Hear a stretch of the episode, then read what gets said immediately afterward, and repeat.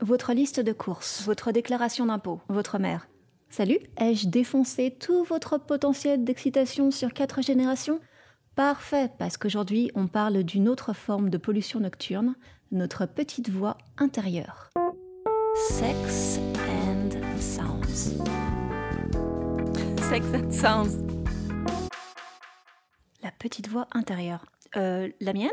Laisse-la parler. Quoi? Mais qui? Oui, voilà, parce qu'on a beaucoup parlé dans ce podcast de vocalises, de gémissements ou de musique, mais nos pensées aussi, elles font du bruit.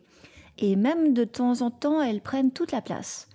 On fait l'amour, on se voit faire l'amour, on a conscience qu'on se voit faire l'amour, on voudrait se débarrasser de cette conscience, ce qui demande une autre forme de contrôle, ce qui... Ah. Mais tu m'interromps tout le temps avec ces sons. Tais-toi et finis la chronique. Bon d'accord. Or donc, cette voix est si omniprésente en nous qu'elle peut être instrumentalisée comme véritable technique sexuelle. On utilise nos pensées pour éviter d'avoir un orgasme, ou au contraire pour invoquer un fantasme qui va conduire à l'orgasme. Et comme ces pensées sont structurées par le langage, elles prennent la forme d'une voix, c'est-à-dire que littéralement vous vous entendez coucher et vous entendez certainement une énorme cacophonie. Entre égoïsme et altruisme, attente sociale et désir de jouissance?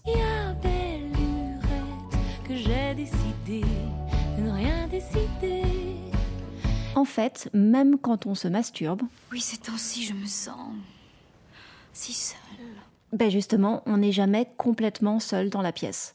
On trimballe nos névroses, notre histoire, les valeurs de la famille, les fantasmes de la culture, et non seulement tous ces éléments sont contradictoires entre eux, mais ils se contredisent dans notre tête.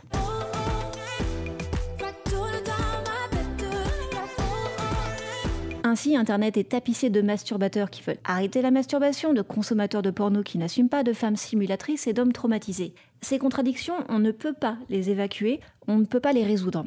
Et même si c'était le cas, attention aux conséquences de nos chocs de simplicité. Hey, hey, j'ai perdu mon pénis. Ouais, au minimum, on perdrait 3 tonnes de tension érotique. Et je sais qu'on a pas mal parlé de mensonges dans ce podcast, mais le plus compliqué, c'est encore de ne pas se mentir à nous-mêmes. Ça tombe très bien parce que moi aussi j'ai envie de baiser.